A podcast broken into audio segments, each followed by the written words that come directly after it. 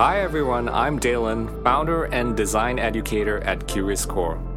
Welcome to our Working in UX Design podcast series, where we interview a UX design leader in the industry on their experience in this emerging field.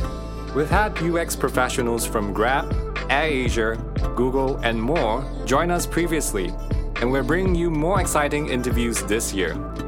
Stay tuned for this week's interview with our special guest, who is working in UX design. Hi, very good evening to everyone. I'm Dalen over here speaking. And tonight we are in Singapore, uh, where I'm from, and Varun is in Hong Kong. So let me introduce our guest for tonight, uh, Varun. We're glad to have him join us. Varun is the product design lead at Seek. And in some countries, Seek is best known for their product, JobStreet, and in some countries, they are known for their product, JobsDB. But he has been working at Seek for several years, and he's been trained as a product designer, a self taught product designer, in fact. And we will be actually asking him about that journey tonight, as well as exploring this idea of the design maturity in Asia Pacific and what exactly that means uh, and how does it exactly impact all of us in the industry itself. So let's welcome Varun. So, Varun, let's start by asking the first question, which is what do you do on a daily basis? Uh, hi, Dylan. Thanks for thanks, thanks for having me. So, as you kind of said, I'm a I'm a product designer, also known as a UX designer, depending on what kind of organization you're in. I currently work for Seek, uh, so Seek is a, is a job marketplace. They're based out of Australia, and they bought uh, JobsDB and JobStreet. They acquired JobsDB uh, and JobStreet a couple of years ago, more than more than 10 years ago now, I think. And uh, that's when I kind of came on board. So I joined JobsDB in 2014. And uh, I've been working at JobsDB for the past, actually about hit seven years. So for the past seven years, I've been working as a product designer in a pretty large product company. And so we are, you know, it's it's a deal marketplace type of platform. So we help candidates find jobs. We're pretty well known in Southeast Asia, especially the JobStreet brand. JobsDB is a smaller one in Hong Kong and Thailand predominantly. Then there's the other side of the marketplace where we help uh, hirers also find the right candidates. So for the past few years, we've kind of been working through a bunch of different product that we've launched recently, and then also just a whole lot of organizational change as well. Thanks for sharing the context and sharing about what you do on a daily basis. So, as I understand, we're going to talk a little bit about your journey as a product designer. And I understand you're self-taught. Can you share a little bit like how did you manage to get into the industry? You know, how did you self-taught yourself as a UX designer? Yeah, that's a really good question. I've been actually thinking about how I got into it, and it kind of starts. So I um, graduated as a business major from business school in Portland State, Oregon. I did my degree in information systems, and while I was there, so this was 2009, 2005 to 2010, I had the opportunity to intern with a friend of mine. He actually he started his own company. It was a, a website called Mugasha, uh, music gathering sharing, and it was before podcasts, it was before SoundCloud, Mixcloud, all these web players were out. And what this product did essentially was we were very much into electronic dance music. We used to go to all the festivals, and these music sets are pretty long. So like, you know, two, three hours long, some of them eight hours long. And we took that and broke it down into individual tracks, and then you can listen to each track and share it with friends. So interning there kind of got me into this whole product landscape, product thinking, design and development and even though I was interning, you know, it was I learned a lot about marketing, about social media, and then more importantly about UX and kind of UI design. That was around what 2008, 2009. That's when actually the first uh, the iPhone came out, and then I got my first iPhone in 2008, so the 3G iPhone, and then that's what kind of like developed this passion that I have now about design and apps and product thinking, and it was just this thing that you could do on your phone. And as soon as I bought the phone, I was, you know, I was this early adopter, so I was trying out different apps. I was playing around with tons of different kind of, you know, email apps, Twitter apps, and I was just reading a whole lot back then as well about, you know, app reviews, trying to understand how people make these apps, why they go and design it this way, what are some outstanding kind of interaction patterns, and that's when I started training my eye. So my passion for UX kind of grew from there. Um, once I graduated from uni, I joined a design firm and I wasn't a designer. So I joined the design firm actually on the tech side of things. I was in the IT team and I was kind of building the infrastructure out inside this 100 person design firm. And that's where I heard about UX design. It's a design agency basically, and they had a massive UX team. They were developing new products, and they asked me to be one of their beta testers. And so I was kind of interviewed, asked to you know try something out. I was like, okay, this is pretty interesting. What they're doing is UX design. I didn't really fully understand it, but it kind of grew my curiosity. And then I lost my job it was really bad kind of downturn in the US in 2010 and I moved back to Macau. So I'm from India originally, but I grew up in Macau. I lived there for more than 20 years. And when I moved back to Macau, I decided, hey, you know, I think I need to there wasn't a lot of stuff going on. I didn't want to go work for a casino, but I knew I wanted to do something web design and development. So I started teaching myself web design. You know, I was reading Smashing Magazine. I was reading all these different UX blogs. I was trying to understand web development, hosting your own servers, hosting your own websites. And I was lucky enough to have a university to be my first client. And I kind of designed a events website for them. They were hosting an event in Macau, I think, at that time. And then from there, I just kind of got clients through family and friends. So the next one was a restaurant. Then there was a person that wanted to sell heat lamps. So it was all about marketing that kind of heated lamp thing, outdoor heated lamp. And so I was building all these things, uh, these designs to get you know people to use, uh, to come to the websites, come to the restaurants that I was working for, and then you know it kind of transitioned to okay, I can't really do freelance a whole lot for too long. And I joined the casino, but I wasn't doing anything gaming. I joined the technical team or the, the technology team at a casino. And so I was doing internal applications. I was building out these business facing apps for the internal team. Two things that kind of got me into thinking about the experience of these products was first, digitizing their limo booking system. So it was a an offline, written on paper, books. They had a massive limo, a suite of limos that in this casino, but they were doing it all manually. And so one project that we were tasked with from this technology team was to digitize that. And so I learned about front end development frameworks. So we use Bootstrap. I worked with the development team, and we basically you know, it got me into interviewing the main customers, so the back office, taking down all these schedules, and then trying to get that onto a digitized platform where they could log in, uh, log all the limos, and it was an interface basically on a website. So that got me, you know, into all this UX stuff, and I realized at that time that you know I need to learn more. I need to understand this whole industry more. And the one thing about Macau was back then, it wasn't really a creative industry. It was very much about gaming, and I needed to find an outlet.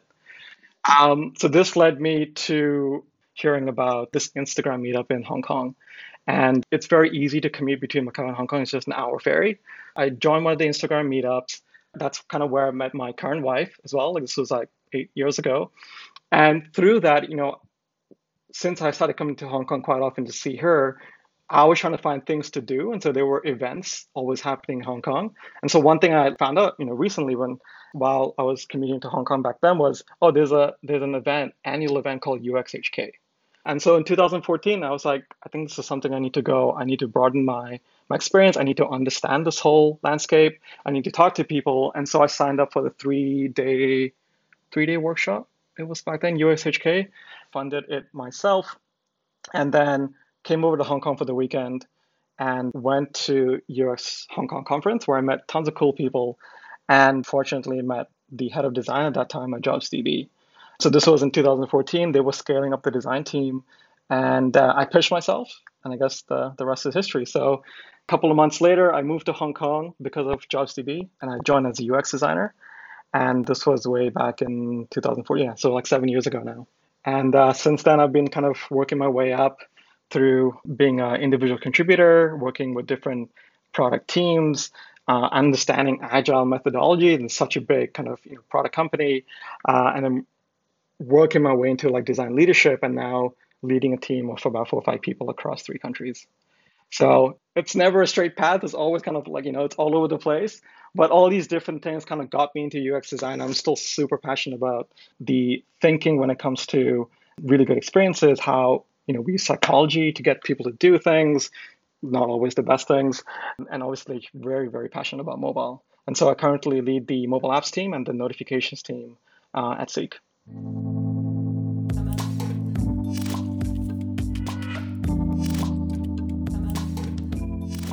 Well, thanks for sharing, Varun. And I think that's an amazing story uh, where you hustled your way into the industry. And it goes to show that curiosity and hustle pays off. That curiosity of actually learning more from industry experts, like some of you here today, who may not be in the industry, but also at the same time, that spirit of actually going out there and, and, and finding out more and getting to know people and pitching yourself, right? I, that's what I got from it. Like you have to be prepared in order to actually pitch yourself and get a job. So I think that's something quite admirable. I think we have quite an enthusiastic audience here, and we got several questions in our chat. And Leon is asking, you know, what are some of the apps that you look up to, both past and present? Good question. Hi, Leon. I work with Leon. He's in Australia right now. So this is way past his bedtime, but that's a really good question, right? Over the past few years, there have been so many apps that have kind of come and gone. But the first few apps I remember when I first got the iPhone were email apps. I was super into email apps for some reason. So there were things like Sparrow. I didn't really use the native iPhone app for email back then. There was Sparrow, then there was these different news apps like Feedly. I forgot the other one, Feeder. There was another one. And then the first Twitter app that I kind of fell in love with was Tweetie from Loren Brichter. So he was the one that actually designed the pull to refresh, if I'm not mistaken. And then Twitter bought Tweetie back then and then got integrated into the current Twitter app that you see now. It kind of evolved over time. More recently, Clubhouse has blown my mind just because of what they've done and, and what they've enabled uh, in the community and just the simplicity of it. Some of my other favorite apps that I go to now, the Google News app, for some reason, I love it. Uh, Medium, one of my favorite apps. Spotify for the longest time was one of my go-to music apps, and I've switched over to kind of Apple Music, which is feels like a step backward. So there's yeah, there's it, just comes and goes. I just try different things, and I keep trying and seeing what what I can learn from them, why they did, and see if there's any blog posts out there as well. Yeah, thanks for sharing. And I think someone commented that you know passion, curiosity, and courage and hard work is always a good formula for success, and I fully agree with that. And someone did ask, you know, if you were back to your 25 year old self, you know, what would you say to yourself? Oh, good question. If you were back a 25 year old, what would you say to yourself?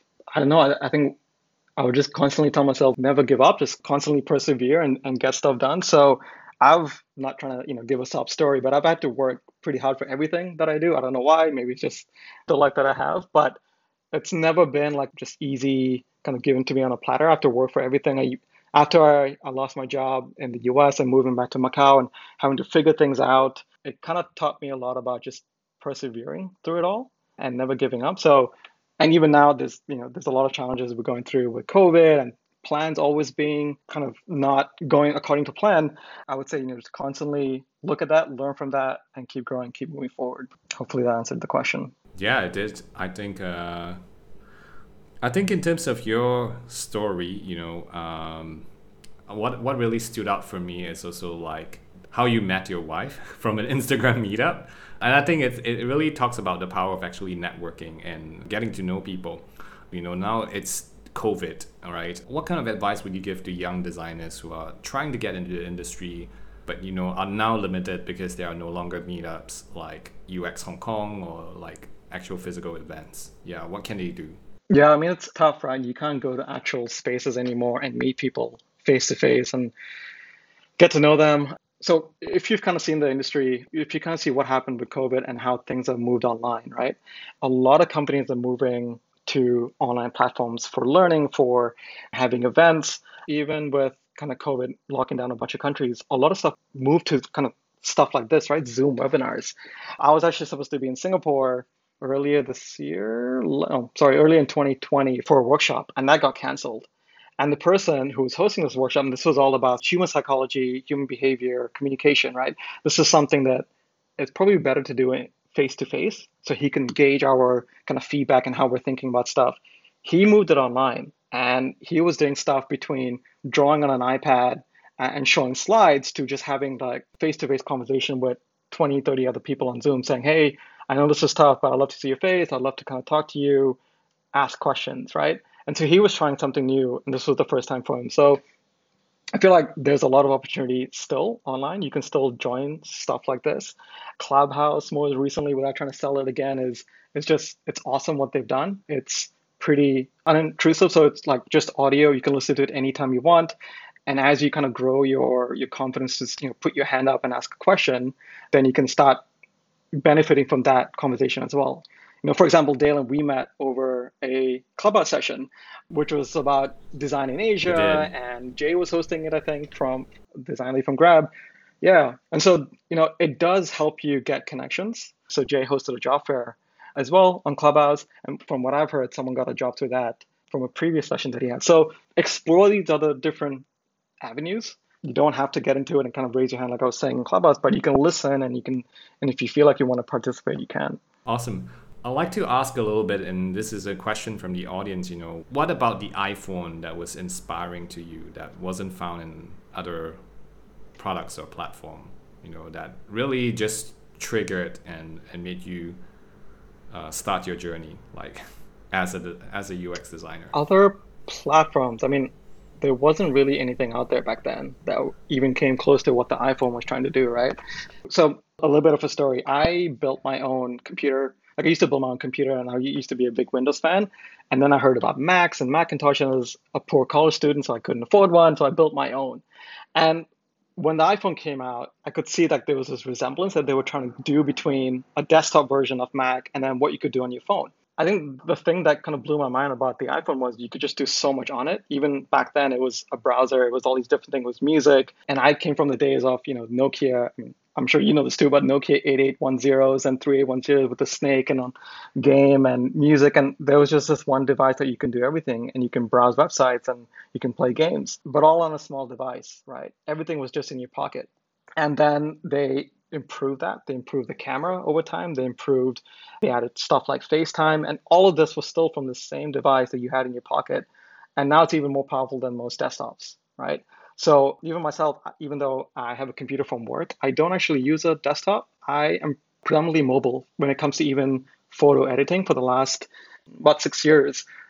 Even my photo process from capturing photos to editing it to storing it, I do it all through mobile my, my iPhone and, and more recently an iPad. And it's just that flexibility of having that with you all the time.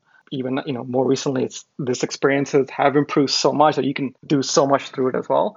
And of course, you have the most powerful camera in the world in your in your pocket, right? So it's just having that how easy it is to kind of use that and have it there with you all the time that I love about just I guess phones in general or smartphones in general. Yeah, and I think this is an excellent segue to talk about mobile first, which is something we wanted to discuss about. And I understand that you're leading the mobile first efforts in Seek right now.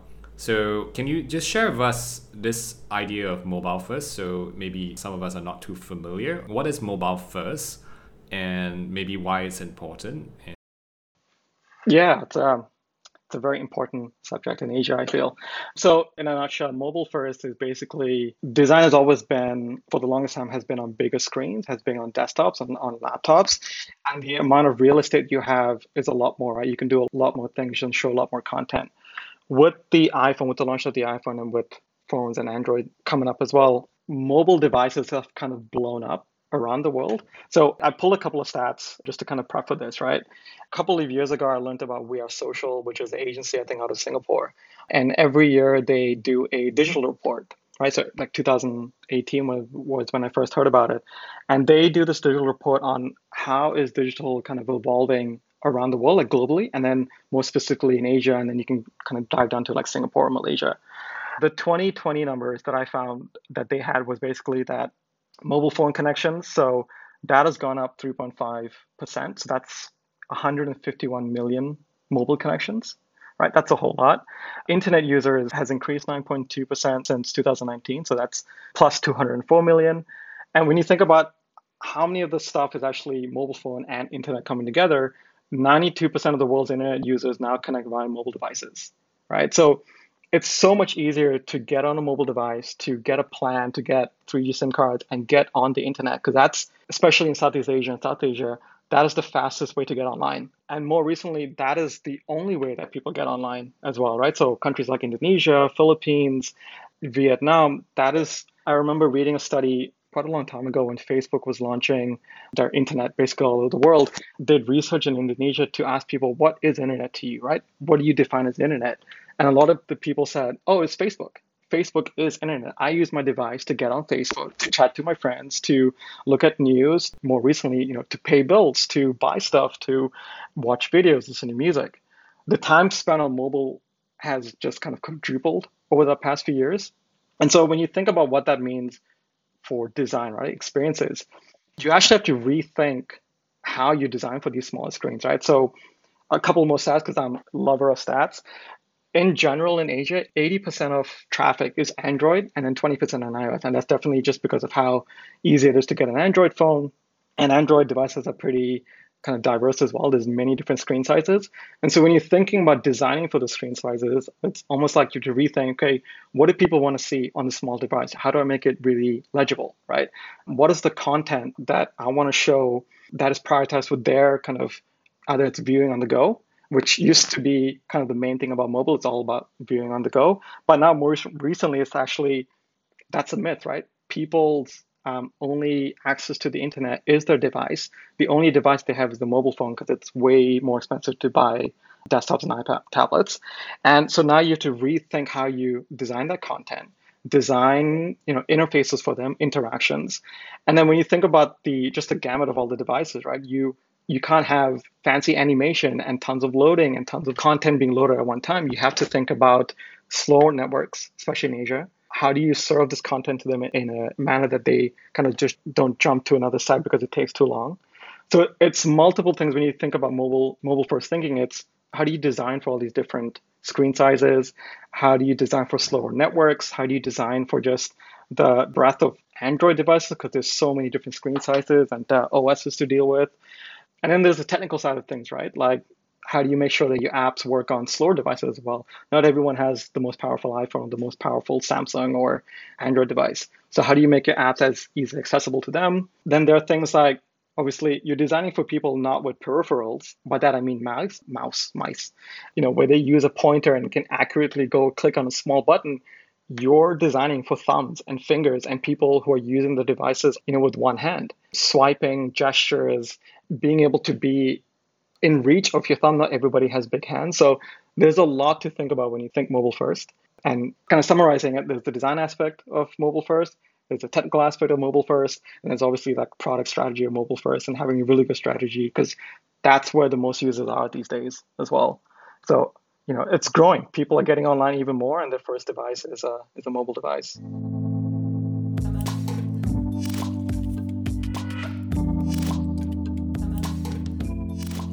I think that's an excellent summary in general of why we should care about mobile first and what it is.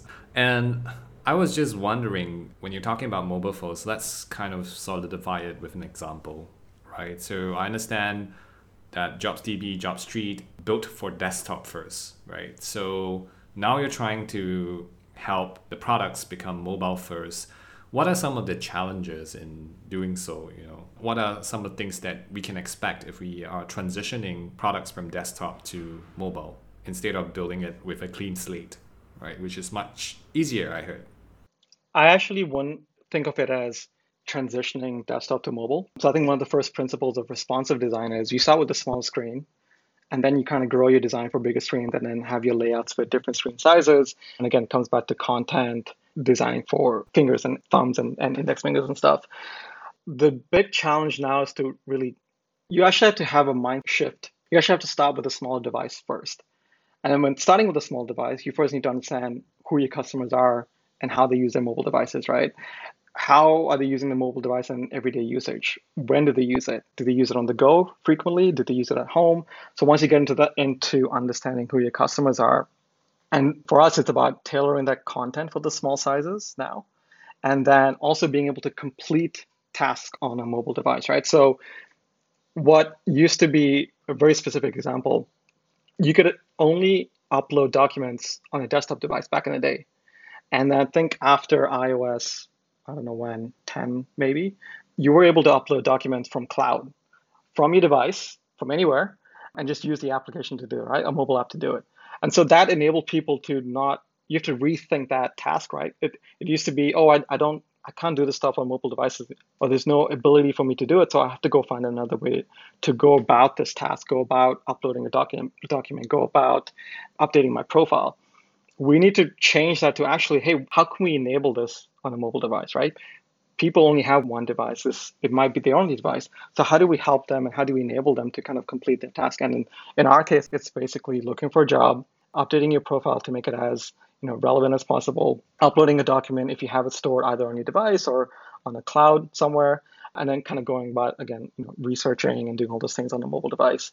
And so it's a very different way of thinking of it it's actually starting with that and then saying, okay, well, now if they transition back to a desktop, which is usually, you know, I would say just looking at our traffic previously as well, it's only about 30% of people visit us to desktop.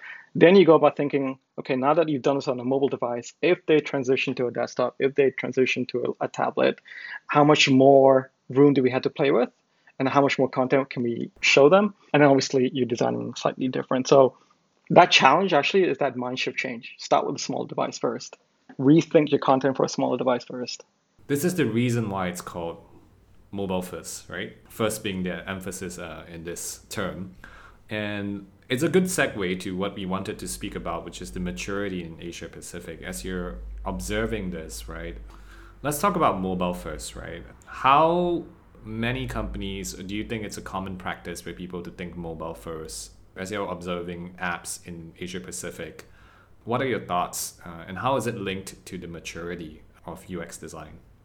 So there's two questions in there, right? So other companies who are doing really well or are thinking about mobile first in Asia, and then how that impacts design maturity?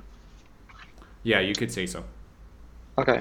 So the first question, right? Mobile first. I think uh, there have been a couple of companies who understand the importance of mobile. It, they understand the mobile landscape, and they are doing insane stuff. So companies like Grab, companies like Gojek, WeChat, who are building, you know, one thing that they all have in common is they're all building super apps. One app that can do a multitude of things. You can surf the internet, you can pay your bills. In China, your WeChat's also tied to your citizen score. I mean, there's so much stuff that they're already building on mobile devices because these companies know that that's actually where the audience is. That's where the market is. And that's where the audience is going to continue growing, right? So I don't know if you heard about the first billion users that Google has this initiative, right? For Asia, that actually racks up to, and again, I love stats. I'm going to pull out some stats that I was reading about. In Southeast Asia, that, that unconnected audience is about 229 million. And in South Asia is 1 billion, right? These are people coming online for the first time and their first device is mobile. So that's you know, there are companies who already know this and they're targeting mobile. They have a mobile strategy. They've got really good responsive sites, but they've also got progressive websites because they understand that not everyone's going to have a fancy phone with 128 gigabytes of space. You know, it's apps usually are between 100 to 200 megabytes. So that's a lot of space. So how do we get more people to use our platform? And that's building really good websites as well. And I'm not sure if you noticed, PWA, which is a framework from Google, they actually have standards and kind of guidelines to make sure that their mobile site and the app is as close as possible when it comes to the experience. And there's so much that you can do with the PWA now as well. So a really good example of that is Stadia that Google came up with. They had to circumvent the App Store and say they built the entire gaming platform on PWA and they launched it on uh, iOS. So the power's there. You just have to think about how to go and use these platforms. So when it comes to kind of how design maturity fits into it, I'm not sure if I can connect it directly to uh, mobile first thinking.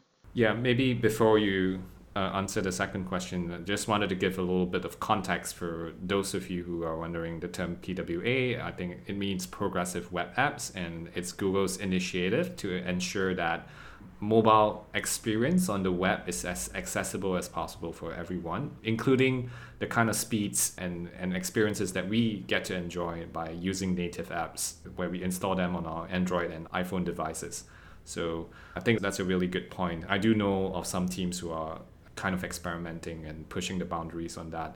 Yeah, so on to the second question, which is about design maturity. You know, do you think like is it a prerequisite for companies to think mobile first in order to be mature as a design organization? For companies to think mobile first to have a design a mature design team, basically?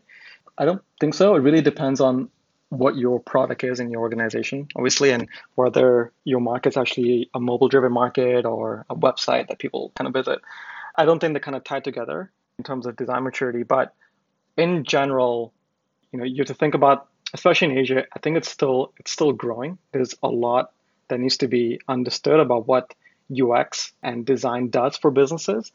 You know, in the West, there've already been tons of studies and there's been a lot of research. And even I think Intercom came out with this report about how design impacts business and why it's it's not just about the way it looks and it feels, but understanding the customer problems, being able to go and research and synthesizing all that information, and then coming up with a really good strategy to drive, you know, business performance and business profits, right?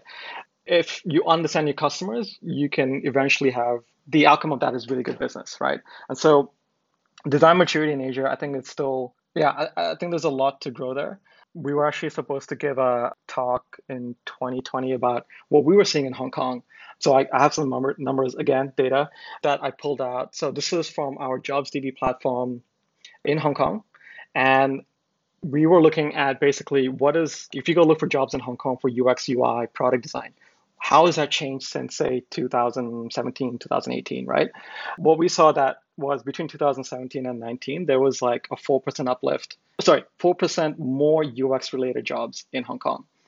Now when you dive in a bit deeper when you look at what ui ux is and what product design was so ui ux kind of relates to technology telecommunications insurance fintech but that's the thing in hong kong Product design, however, which is, I think, a relatively new term, that was kind of connecting to trading and distribution, manufacturing, toys.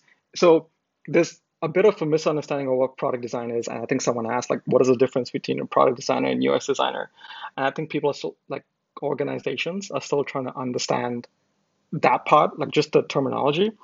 And then there are obviously organizations that need to understand or, you know, still trying to understand the value that design brings to an organization, right? Everything from having kind of visual designers and product designers, but also really strong research teams, being able to go and talk to customers, being able to come out with strategies that say, hey, you know, we're looking at these business metrics. These are some of the biggest customer problems, and this is how we think this ladders up to a specific profit or a business metric that we want to drive. And there are organizations, at least in Hong Kong, I think you know, Curious Core is going down that path of educating people as well. Like in Hong Kong, we had the General Assembly course. I think they've gone out of business, at least in Hong Kong, so it's all online. SCAD had a course in UX design, and we were trying to link up with them and have some sort of you know partnership with them. But then in 2020, they also left Hong Kong. So a lot of stuff, you know, um, I think also sorry, more recently there's also Accelerator that is now doing courses in UX. So there is appetite for it. There are people who want to get into it. Businesses have a lot more to understand about how this impacts their kind of business profits. And we're still kind of behind when you compare it to like the West, right? So, yeah.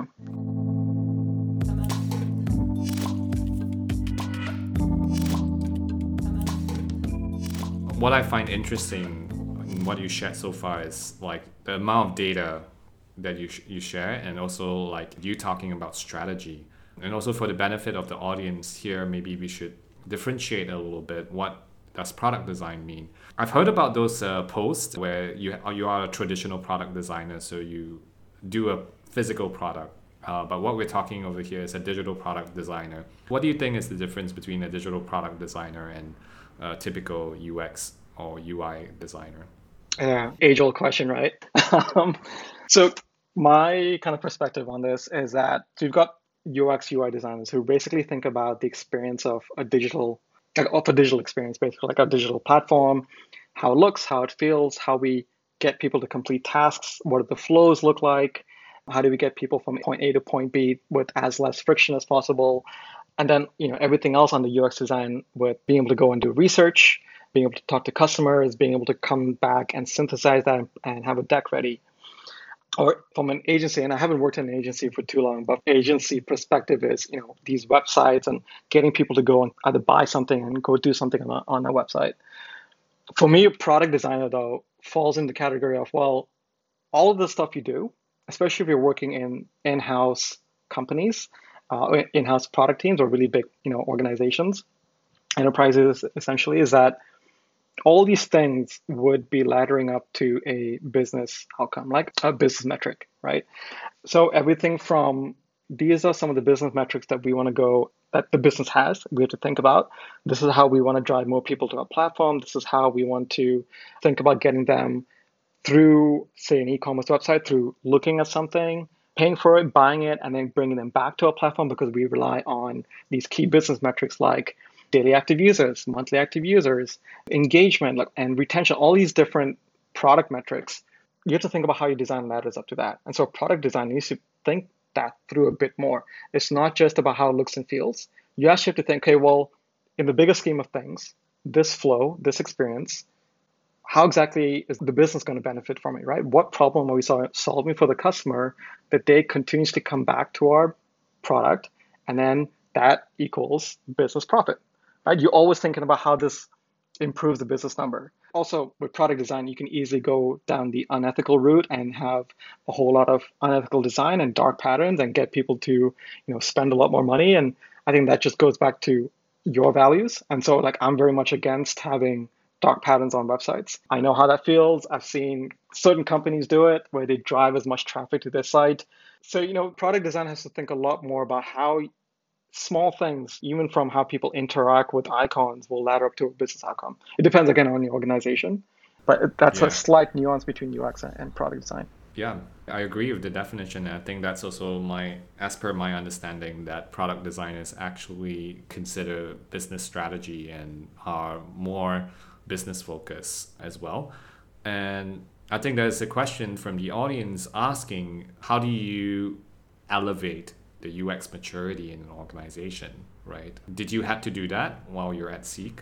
Yeah, it's constantly evolving. We're trying to do a whole lot of things. So previously, so Seek has kind of you know acquired JobsDB and JobStreet about 10 years ago, but only recently we started working in a bigger, bigger kind of organization, in an APAC organization. Our design team when we joined was about 12 to 14 people, one head of design, uh, a visual designer, a researcher here, and a couple of product designers as we grew to an APAC team, that jumped to like 40 people, right? So now we have design ops, we've got a massive research team, we've got senior design leads, and then kind of design leads where I sit, and then our head of design sits at the table with the business, right? So at the same level as kind of the directors of products and, and the, the head of products.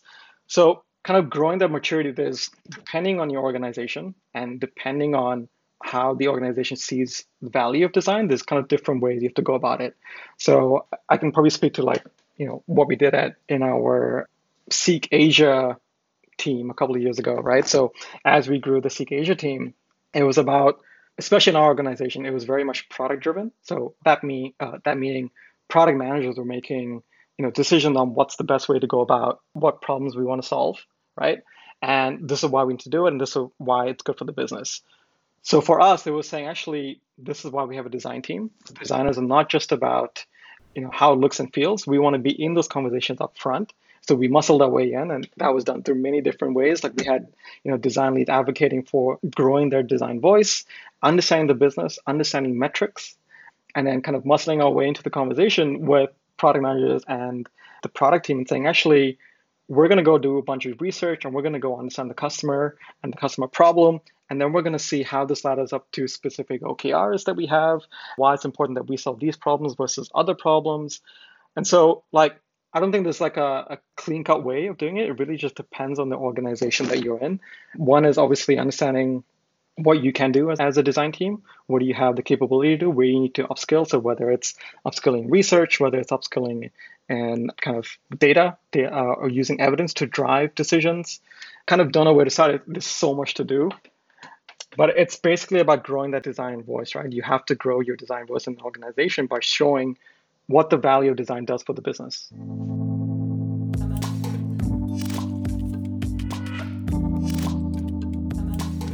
Yeah, I think that's a fair point of view, and it's also a nice tie up on the question on design maturity and how do we elevate it in general. When we think about that topic at hand, we talk about trust, right? And having a design voice and gaining trust with the entire organization as a design team. What are your views on that? I'm sure it's not been easy trying to, because you use the term wrestle your way in. So, how do you gain trust with the rest of the organization, especially if people are still thinking like designers are just about yeah making things look fancy? Yeah i think it's going to be an, it's always going to be a challenge in any organization no matter how mature that well maybe if it's a really you know design led organization things could change. Kind of one thing for me was that i had the option opportunity to do at Seek actually was become product manager for close to eight months. I was uh, leading the design on the apps. We didn't have a product manager. We had a tech team across Hong Kong, Penang, and KL. And I put my hand up and basically said, you know, I would like to try out for this role. So I will be the product designer and the product manager. Luckily, I had like a really strong visual designer with me, so I could, you know, have partner with a visual designer, a content like a copywriter, and so I had them to kind of help me out as well. And so that role was basically, you know, a masterclass in product management, right? Product strategy, product thinking, prioritizing your backlog, right? Understanding what metrics you need to drive. So if you want to grow your design voice in an organization, you kind of have to step out of your role of just thinking through how something looks and how something feels and thinking through flows. You actually have to be in the conversation with product managers and say, hey, what are we trying to solve, right? What is the context that I need to think about from a, from a business perspective that's going to help me elevate this design and at the end of the day, improve our OKRs that we have? Growing a sense or building your your ability to understand data as well. So, you know, again, with Seek, we are fortunate enough to have a really big analytical team as well. And so I was able to partner with an analyst to come up with dashboards to understand all our product metrics. What do the funnels look like? What are the key metrics that we, you know, we use as the product health metrics? And then think about, okay, we're trying to solve this. Where in the design do we need to go solve it? Where is the problem space that's causing metrics to drop, right? And then you have to change how you talk about how your designs impact those metrics. You actually have to understand that actually people are thinking about the product teams are going to be thinking about key metrics, key funnels, and obviously OKRs if you have OKRs in your company or KPIs that they need to drive. And so you need to start talking their language. And so product management, that eight month kind of masterclass taught me about okay, here is a flow. Here is which part of the funnel I'm designing it for. This is how much traffic I think this design is going to get people into our product. This is how seamless that flow is. And this is why we're going to have, say, 20% conversions on X metrics, right? And if you can connect those things to your design and you're able to speak the language of the business, that's how you start showing your, you grow your confidence and they start to understand that design is not just the way it looks and it interacts and final output. You're actually being in those conversations of product managers and strategy people. That's excellent advice. I think using data, speaking the language of the business, are definite things uh, as we grow as designers or as we grow as UX designers, we should all learn.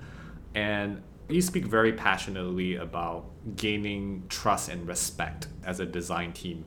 Uh, do you see any other areas where design teams can actually, you know, gain more trust and respect within an organization?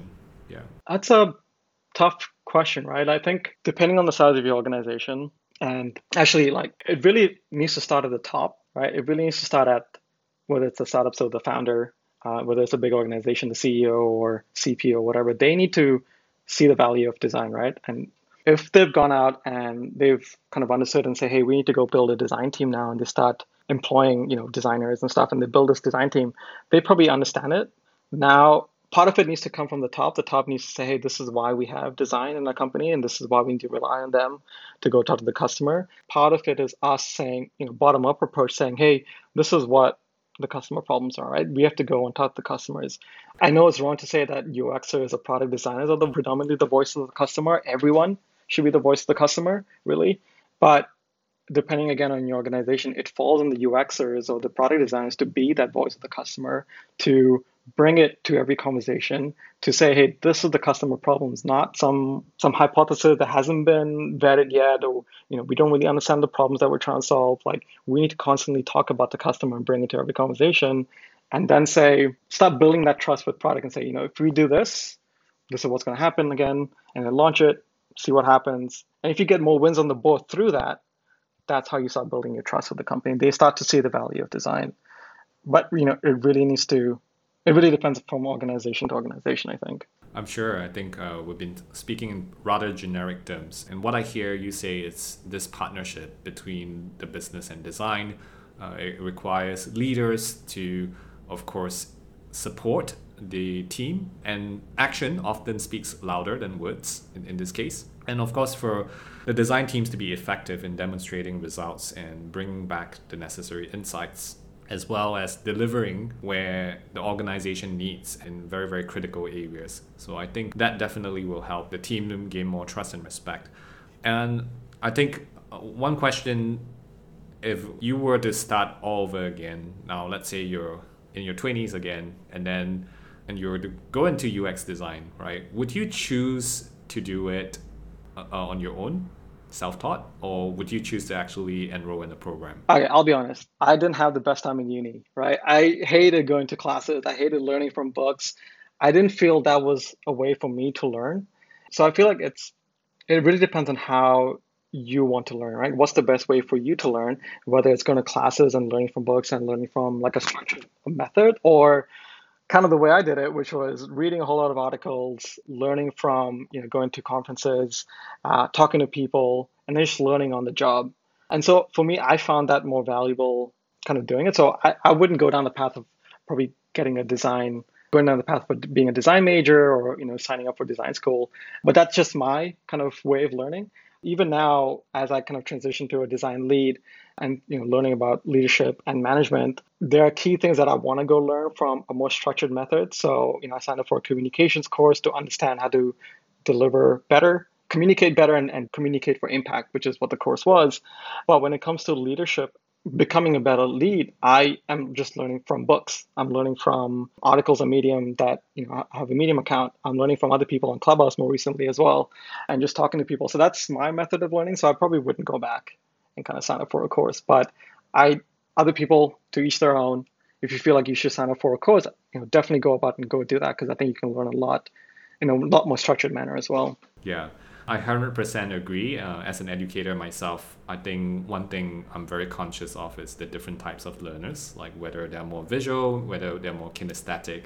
And I myself am a more auditory and kinesthetic learner, um, which is why I didn't do great in school. I'm not an A student, I'm more like a B student. So I think to learn by doing is actually what I would prefer very much as well. And I think uh, that's definitely a consideration when choosing a program, whether it's more theory lectures or is it more practical lessons? Is it actually very close to what's being done? Because one thing I learned from your story is that even though you were not a UX designer in the casino, you were building products. You were actually very close to the technical team and you were trying your best to learn from whichever position you came from in order to build that familiarity with building digital products. So I think that is really wonderful. Do you have any parting advice for young designers or designers in general, given on the topic today? Parting advice. Where do you start? if you're if you're just getting into UX, right? If you're just getting into the industry, you're signing up to classes like on Curious Core or taking, you know, masterclass sessions or whatever.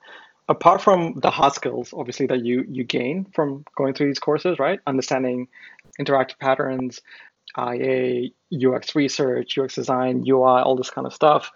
Apart from that, I think one thing that, and again, depending on which path you take, whether it's in house and working for an enterprise or working for an agency, really try to hone in on your soft skills as well.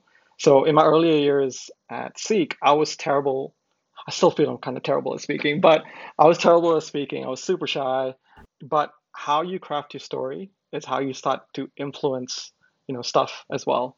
Um, and when it comes to design, like you know, one thing that you don't learn at design school is basically how you work with other people and how you work under constraints, uh, because that's what design essentially is. It's a massive trade-off. Like design is trade-off. You're always trading off to get something out to market and then iterating, right? So you learn those things on the job, but a lot of that is also being able to communicate really efficiently with your teammates being able to influence them as well if you want to you know go down a certain path and sell your design right?